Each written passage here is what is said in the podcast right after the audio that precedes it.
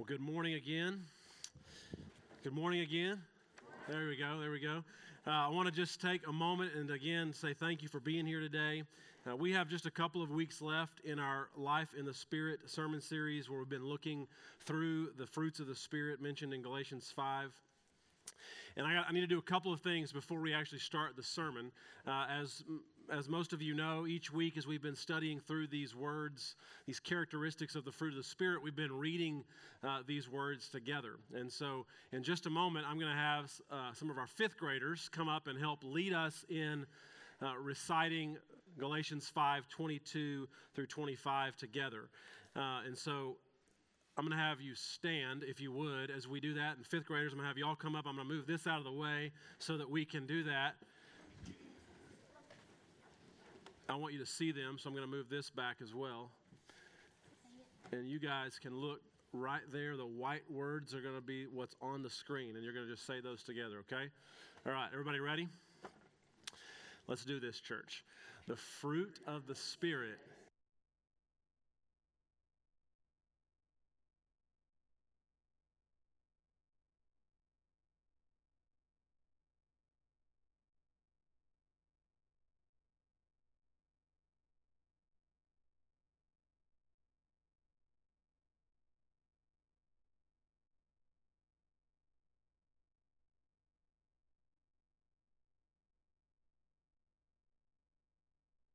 Y'all can have a seat. Okay, I'm going to have you stand for just another second because we have a special thing we need to do together. I'm going to ask uh, Miss Winnell Garrison if she would begin making her way up here to the front. And I'm going to have you stand because we're going to pray together and we're going to surround Winnell. Uh, maybe you saw in the bulletin that uh, today is Winnell's last Sunday with us before she leaves to move to Corsicana to be closer to family. She's listed her house and sold it within days in this crazy housing market that we're in. Um, I'm not going to tell you how old Miss Winnell is, but because I would get in trouble for that. But she's been a part of this church family, uh, if I have my math right, since she was 43, and she's been a part of the church for 46 years. So I didn't tell you how how, how old she was, if, but if you can do the math, you can figure it out. Uh, she's been a part of this church longer than she hasn't been. And, and I want to just say something really quickly, and we have a gift that we're going to give her, and then we're going to pray. Um, I want to tell a story very quickly. Now, if you, if, you, if you need to sit down, you can. Lana can move this. But uh, a couple of years ago, many of you will remember we were praying as a church for other churches, and we were doing this intentionally. And I was really nervous about what was the church going to think about us praying for other churches. And one of the very first Sundays we were doing this practice and sharing in this practice, which was ended up being a real blessing. And I think I could talk for a long time about how it changed our church. But um, Winnell f- found me, and she said to me, "I want you to know, Doug, that." And I hadn't been here all that long, but she said, "I want you to know." Last week when we prayed for whatever church it was that we prayed for. Um, that it was a real blessing to me. And I loved being able to tell my friends at this church or that church that we had been praying for them and for God to bless them this you know last week. And and so I I I was struck by that because here one of the senior members of our church family um, was encouraged by this practice that we were engaging in, and, and, she was encouraged by having an opportunity to share that with people that she loved that were a part of other churches in our city. And, uh, and that was a real blessing to me. And I thought, well, if Winnell likes it, we're going to be okay. Uh, so we're going to keep doing it. And we did that for several years. We prayed for churches um, and uh, may do that again at some point, but kind of brought that to an end. So I want to say personally, Winnell, you've been an encouragement to me. Thank you for encouraging many of us. Um, I think that you are a part of what makes this church family special. Um, and today we're talking about gentleness, and I think it's appropriate that we're talking about that as we acknowledge uh, Winnell's last Sunday with us. You've shown us what gentleness looks like, you've modeled that for us. And we have a small gift that we're going to give to her, uh, and then we're going to pray uh, over her as she uh, has her last Sunday with us. And so I encourage you to call her, to write her. I think her new address is in the bulletin. Um, find her today. And uh, many of you, uh, Winnell's known you her, your whole life, uh, and, and she's a part of what makes this church uh, such a special place. And so thank you for participating in this. And I know her friends are going to surround her, and Lana and Duranda, y'all can do that as well. Let's pray for our time in God's Word and also a special prayer for Winnell. If you want to come up here and join them, uh, I encourage you to do that uh, as well.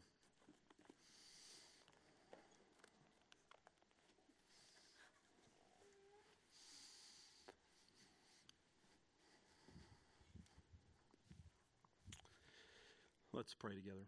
Father, we're thankful for the body of Christ and for uh, the ways that you use your people to encourage and to bless and to change lives. Um, I'm thankful for Winnell and for these 46 years that she's given to Kaufman Church of Christ and to be a part of this community of faith and to make a difference in Kaufman County. And we're thankful for the gift that she's been to so many of us, and uh, we're sad to see her go, but we pray your blessing upon her as she transitions to be closer to family in Corsicana.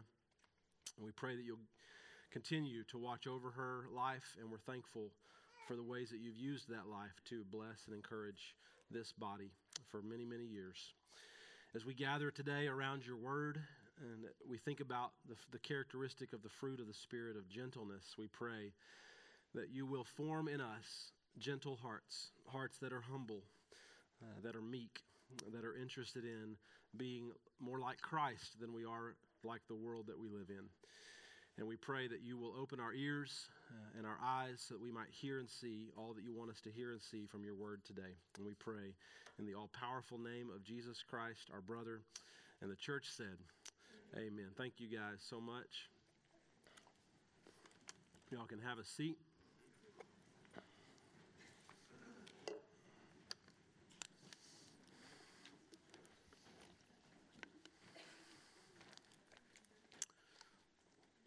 It's good to be a part of the family of God. Amen. We're going to be uh, in a variety of places together this morning in Scripture. Matthew 11 is going to be the first place we're going to be. If you want to be finding your Bible and turning there, um, well, it'll be a few minutes before we get there, but that'll be where we eventually start in Scripture. And as I mentioned today, uh, we come to the eighth fruit of the Spirit in Paul's list, uh, the fruit of gentleness.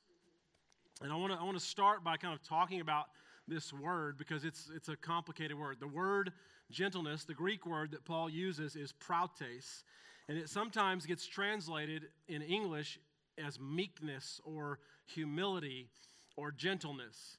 Uh, so, any of those times you see those words, a lot of times newer translations of the Bible, like the NIV or the ESV, depending on what you read out of, they use the word gentleness. But a lot of older translations, like the King James Version, are almost always going to translate this word as meekness. And so, it's an incredibly misunderstood word. I think it could be that it's the most misunderstood of all the characteristics of the fruit of the Spirit that we're talking about. Maybe maybe self-control that we'll talk about next week has it beat a little bit but i think i think it's incredibly misunderstood. And i think part of the reason that it's misunderstood is because it gets translated meekness or gentleness and those are not words that you hear a lot about in our culture. At least if you hear about them in our culture they're not always spoken of in a positive way.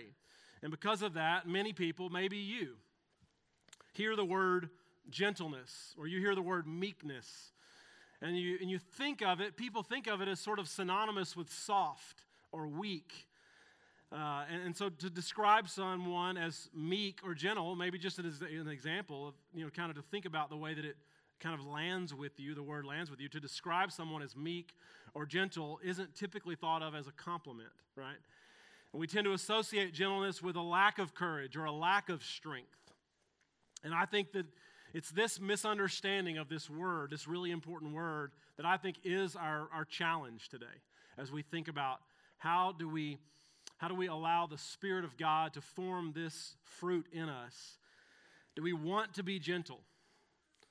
Or have we been more shaped by our culture than the Spirit to, than to, to think, because we think of this maybe as a bad thing or a negative thing? How, how does the Spirit cultivate in our hearts something in us that is not honored in our world.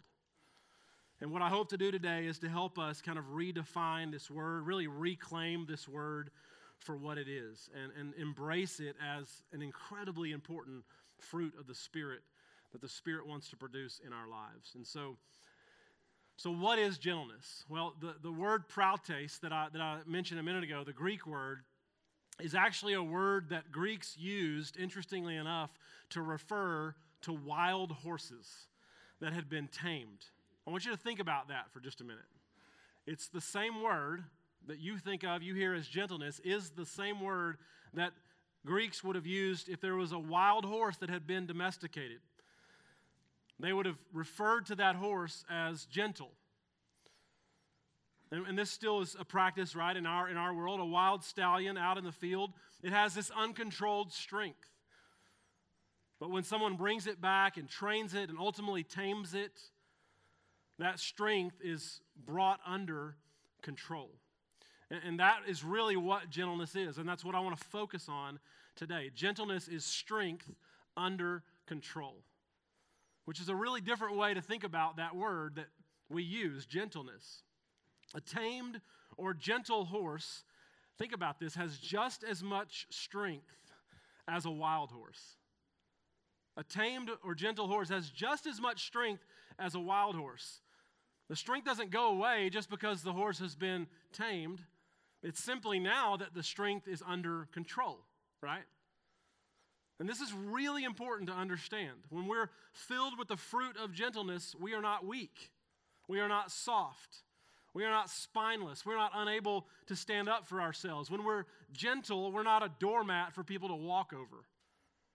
No, you have just as much strength as you did before, but it's been brought under the control of the Holy Spirit where it can be more useful, which is the key. I haven't been around a bunch of wild horses in my life, but what I know about them is that no one wants to be around them because you might die. Right? It isn't safe. But when that same horse that has, is, that has been wild has been tamed and that strength has been brought under control, the horse is useful all of a sudden. It's helpful, it's able to be productive in the world. It still has power, but now that power has been submitted to another. And that's the way I want us to think about gentleness. Here's another way to think about it gentleness is knowing, knowing that you have an inner strength, but also knowing when to use that inner strength. To explain what I mean, I want to talk about school fights for just a minute. Sometimes in school, fights happen between kids, right? And I know some of you have been on a playground, been on a playground and, and been a part of a fight before. When, when our kids were younger, I wanted to teach them, especially the boys that maybe tended to be more interested in fighting, what they should do should an opportunity ever present itself to be in a fight with someone. And so, fast forward a few years, and there was a boy at school that was messing with Drew. So I told Drew that if this kid kept messing with him, that I wanted him to fight back and to stand up for himself. So, sure enough, the kid keeps messing with him, and the next thing I know, I'm getting a call from the principal at Nash Elementary that my son has been in a fight at school. And that may not seem all that, you know, strange because many of you have probably told your kids the same thing. I want you to stand up for yourself. But what may be different is why I told Drew that. It might have actually been the reason you told your child to do that too, if you did, even if you didn't think about it this way. But what I wanted was for Drew to learn that he had the strength, and then I wanted him to learn how to properly use that strength, right? Because in order for strength to be under control, you have to know that you have it. And so, the word that some of us may need to hear this morning is that you have a strength from God that is being produced in you by the power of the Holy Spirit. And maybe you've been hurt or wounded from some past relationship, or maybe, maybe you've been hurt or wounded from some past thing that happened in your life that you didn't feel like God responded to. And what I want you to hear this, me say this morning is that you have a strength that is at work in you from the power of the Holy Spirit and that maybe those wounds that were created from that relationship or that experience are coming out of you in harshness and ugliness. And it might need, be, need to be that that is brought under control by the power of the Holy Spirit so that you can use the strength that you have to be helpful in the world. Once we know that we have strength, then we can learn to properly control that so that we can use it to be a benefit to others. Right? There, there's nothing wrong with being a strong person. The problem comes when our strength remains for our entire lives wild and untamed, and we're simultaneously claiming to be followers of God. The problem comes when you go spewing anger and gossip around uh, to others. We behave like a wild horse when we're too harsh with people, when we don't listen well, when we're rude, when we're dismissive of people, always trying to get our way, trying to manipulate things to get the outcome we want, when we're inconsiderate and short tempered with people in our lives. Gentleness is knowing that you have an inner strength and knowing when to use it. It it is strength under con- the control of the Holy Spirit. And, and we learn gentleness from Jesus, who is our guide. I want to look, the first place I want to look this morning is in Matthew chapter 11. This is what Jesus says about himself in Matthew chapter 11, beginning in verse 28. He says, Come to me, all you who are weary and burdened, and I will give you rest. Take my yoke upon you and learn from me. For I am gentle and humble in heart, and you will find rest for your souls. For my yoke is easy and my burden is light. See, in this day, when Jesus spoke these words, anytime a rabbi would invite follow, student people to come become students of his, he would invite the student to become a follower of his by saying, Take my yoke upon you. That was the expression that a rabbi would use. A rabbi's yoke, right? It's not a word we use to think of, but you know, if, if, a, if, a, if someone is plowing a field, they'll attach a yoke to cattle to help do, you know, to help plow the field. It's not a, a, a word we use a lot, but a, a rabbi's yoke was their, their expectations, their teaching. So if a student agreed to take the rabbi's yoke upon them, they were agreeing to submit their life to that particular rabbi and that rabbi's teaching, that, way, that rabbi's way of interpreting the Torah, the first five books of the Old Testament. The problem was that by the time Jesus arrived on the earth, the teachers of the law, the Pharisees, and the scribes, these people who had studied and who taught the law, they had added so much to the Old Testament law that it was unbearable. It was impossible for someone to actually follow it. So the law became a burden. The, bur- the law was not easy and light, the law was burdensome and heavy. People couldn't keep all the rules that the teachers of the law had created in addition to what was actually in Scripture. So instead of the law freeing people, which was it was intended to do, and to enjoy their relationship with God, it had become this crushing weight that people couldn't stand up under. It was impossible to keep. It was anything but gentle. And so, with that as the background, think about what Jesus is saying in Matthew 11. Jesus arrives into the world and he says, Hey, take my yoke upon you. I know how all of these other teachers of the law have, have burdened you with their yoke, but if you take my yoke upon you, it is not going to be heavy. It's going to be easy. It's light. It's not just a few of you, right? Certain teachers of the law, they just wanted the best of the best. They wanted the gifted and talented kids to be their students. But Jesus says everybody is invited to take my yoke upon them. And my yoke is not hard to bear. This yoke is not oppressive. This, this yoke is easy and light because I, your rabbi, am gentle and humble in heart. And I, and I, I really believe, church, that most people, most people will tell you, and most people think that gentleness, meekness will never work. I really believe that, that most people, when we really think, like in, in church, we're like, okay, yeah, it's a good idea. We should all be more gentle. But when we actually go out into the world, most of us think it'll never work. Most people don't really believe that it will work. If we were actually this way, we say to ourselves, we'll get run over. I can hear some of you saying it in your head right now. You can't be that way in the world, Doug. You don't know. You can't just wait around for things to happen, you have to make them happen. If you want something, you have to go out and get it. Right? Nice guys finish last. Playing by the rules gets you nowhere. This is the world that we live in. And to those that might feel some sense of doubt about whether or not this actually is true this morning, I want to offer as Exhibit A that it does Jesus. Because here we are still talking about him 2,000 years later.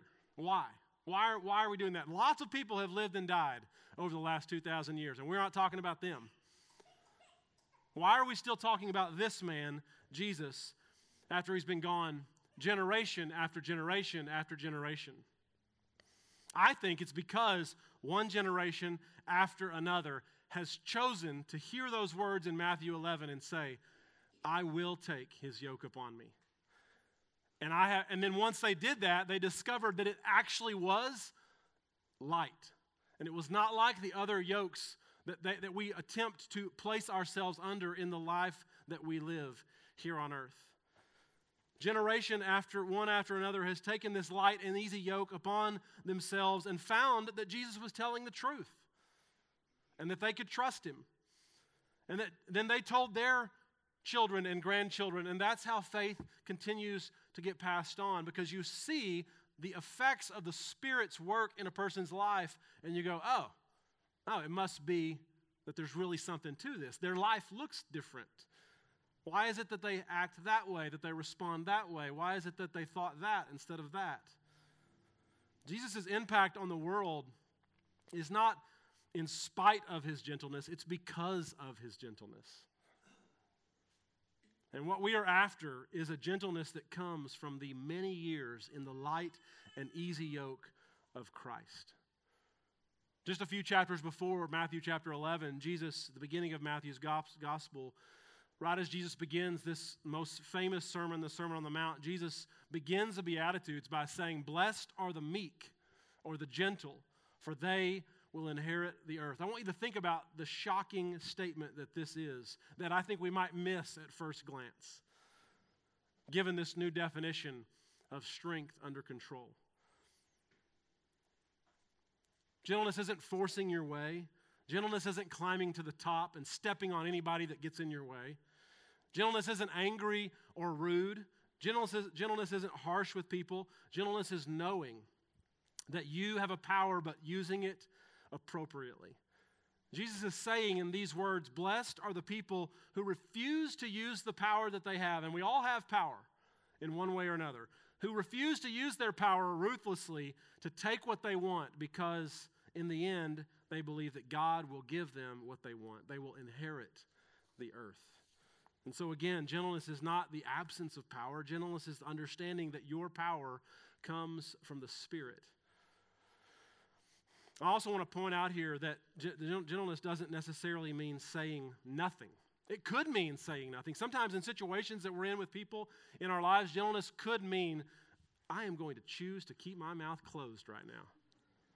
And that might be the most gentle response that you could have. But it doesn't always mean saying nothing. I want to look at one example of that. I, well, first of all, let me say one example I think of a time where it might mean saying nothing is, is Jesus' teaching about turning the other cheek, which might be the, the most clear teaching about this practice of gentleness. How hard would it be to have strength under control to let someone strike you on one cheek and then turn to them the other also without punching them in the face? Right? It's, it's, it's, it's so impossible to think about the, the, the, you know, the, how it would be required of us to let that strength remain in us and not come out of us in that moment. But Jesus actually lives that out. if he, not only does he teach about it, he lives it out in his trial as he's spit upon and struck over and over and over again, and he never does anything in response.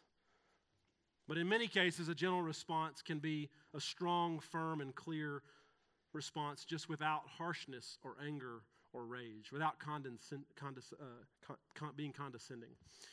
And a great example of this is found in the story of the rich young ruler in Mark chapter 10. And this is the last story that I want to look at today as we begin to, to close. Jesus says, Mark says this As Jesus started on his way, a man ran up to him and fell on his knees before him. He says, Good teacher, what must I do to inherit eternal life? A really important question, right? And Jesus says, Why do you call me good?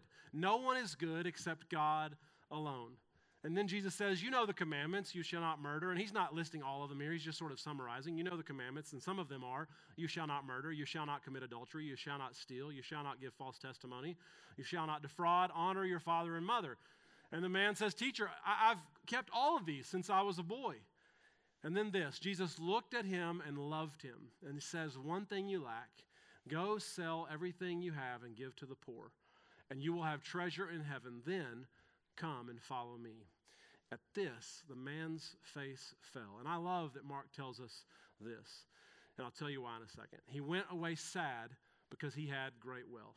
Jesus looked around. I imagine he looked around after this man had walked away and he said to his disciples, How hard it is for the rich to enter the kingdom of God. This story, I think, provides an incredible picture of what it looks like to, to not say nothing, but to say something in an appropriate way. Jesus was gentle even though he was honest and direct with the man. Jesus tells the man the truth, right? Money can be a massive barrier for humans because we trust it more than we trust God. That's a true statement.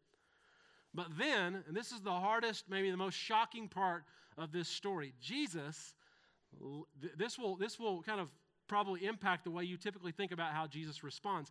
Jesus lets this man walk away and make his own decision. Think about that.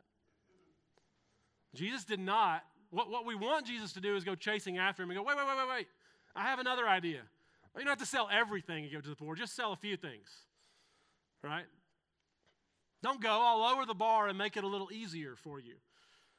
No, Mark tells us that Jesus loves him, and he loves him enough that he tells him the truth, and his love doesn't change anything about what he's already said. Jesus finds this perfect balance of grace and of truth. Jesus could have, what, what Jesus could have done is to, to try to force him into something, to scare him, to manipulate him into a decision, but he does not do that. He, isn't condescending, he isn't snarky which any if he would have been any of those things, it would have been him, Jesus, using his strength in the wrong way. Instead, Jesus models strength under control. I recently heard a story from the Paralympics that I thought was this beautiful picture of strength under control. You might have seen it. Uh, the Paralympics, of course, are the Olympic competition that takes place after the, the, the Olympics for those who have physical disabilities of, some kind. this story that I heard was about a man named David Brown. And David Brown lost his eyesight when he was 13 years old. And for years, David Brown lived with fear and with anxiety until he discovered running. And he loved to run and he worked hard at it. His, his hard work would eventually lead him to be able to compete at the highest stage, the Paralympics. And he competed in his first Olympics in two, 2012 in London, and then he competed in 2016 again, and then just recently competed in the 2020, the delayed 2020 Olympics this past summer. The unique thing about David Brown and runners like him that are blind is that they train and they compete alongside a sighted guide. It's an individual sport, running, a race, that turns into a team sport. The Paralympian in this scenario gets their feet set, they have their eyes covered, and they, they get their feet set in the starting box first, right? And their guide helps them get their feet, helps them get their hands, and then they get their feet and hands set after they've gotten their, their runner, runner's feet and hands set. And then, you can kind of see it in this picture, they tether their hands together this, with this piece of fabric that's wrapped around their fingers and it helps the two of them be in sync as they run down the track. It's done with words and it's done with feel as they pump their arms at the same exact time as they run down the track. In the Rio Olympic Games in 2016, David Brown and his partner, Jerome Anthony, who is shown here in this picture, ran 10.99 in the men's 100 meter dash to take home the gold. And that time of 10.99 is still, five years later now, the world record. And it's helped David become known as the world's fastest completely blind runner. And I share that story in closing for two reasons. One, I think it's an incredible picture of strength under control because these guides that are leading the runner are fast enough to run on their own. But when they choose to be a guide, they have to bring that strength that they have, that they're capable of, under control because their focus now shifts off of them and onto the person that they're helping run down the track. They've often become a guide because they maybe missed. Uh, just maybe missed out, missed the cut just barely at a time trial. Maybe they had a, a lengthy injury that kept them away. Right? So they have to be fast, but they have to be under control enough that they can pump their arms and sync with their partner. And so I think it's an incredible picture of strength under control. But the second reason, and maybe the bigger reason that I share this story, is because I think this is a picture of us. We are the blind runner, and Jesus, the Spirit, is our guide.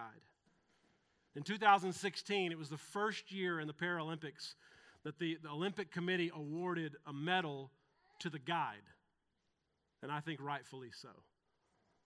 Because all the success that the runner has doesn't happen without the guide. Right? Jerome Avery, the guide in this picture, he he was not only David Brown's eyes, but he had to be so under control and run so fast that the, stay in his lane and made sure David stayed in his lane that they, that they could accomplish their goal of winning a medal. And as I've thought about this idea of gentleness and studied about gentleness, I have been increasingly, become increasingly convinced that society is not going to help any of us become more gentle. Society is going to actually encourage you to use your power that you have, everybody has, even if you don't feel like it. You all have a strength, you all have a power. Society is going to encourage you to use your power and strength for your own purposes, to do whatever it is that makes you feel great and best.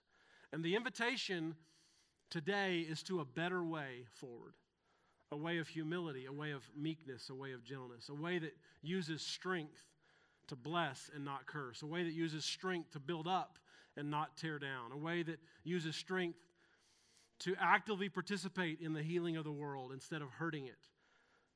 And, and I think this is why our words matter. This is why our actions matter. Because our words and our actions are two primary ways that gentleness gets expressed, right? Maybe we're just a little sarcastic, a little harsh, a little condescending with our words. Or maybe we are dismissive of people with our actions. And today, my hope is and my prayer is that we will know, that you will know, that you have an inner strength that comes from God, and that you will know that God wants to use it for good to be helpful and useful in the world around us. Let's pray. Father, we're thankful for Christ. And we're thankful that He is running down this track of life with us, hand in hand, in sync, and in step with us. And God, we pray that we will be people who are more willing to be submissive to, to you as our guide.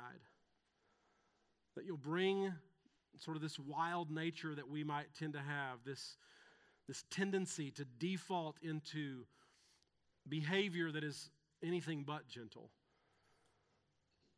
We pray that you'll bring that under the control of your Spirit so that we, our lives, can be useful for your kingdom and for your purposes here on earth. We're thankful, Father, for your grace and for your mercy and for the way that you continue to walk with us. We're thankful that as we have agreed to take this yoke upon us, that we have found that it is, in fact, not a heavy burden, but it is a gift, a life giving gift that continues to feed and fuel our hearts so that we might be who you call us to be in this world. We pray that you'll form in us this important characteristic of gentleness so that our, our city, our county, our world looks like a different place. We pray in Jesus' name. And the church said, Amen. If you would stand with me this morning, we're going to sing one more song and then uh, be led in a shepherd's prayer uh, before we're done this morning. Let's do that together.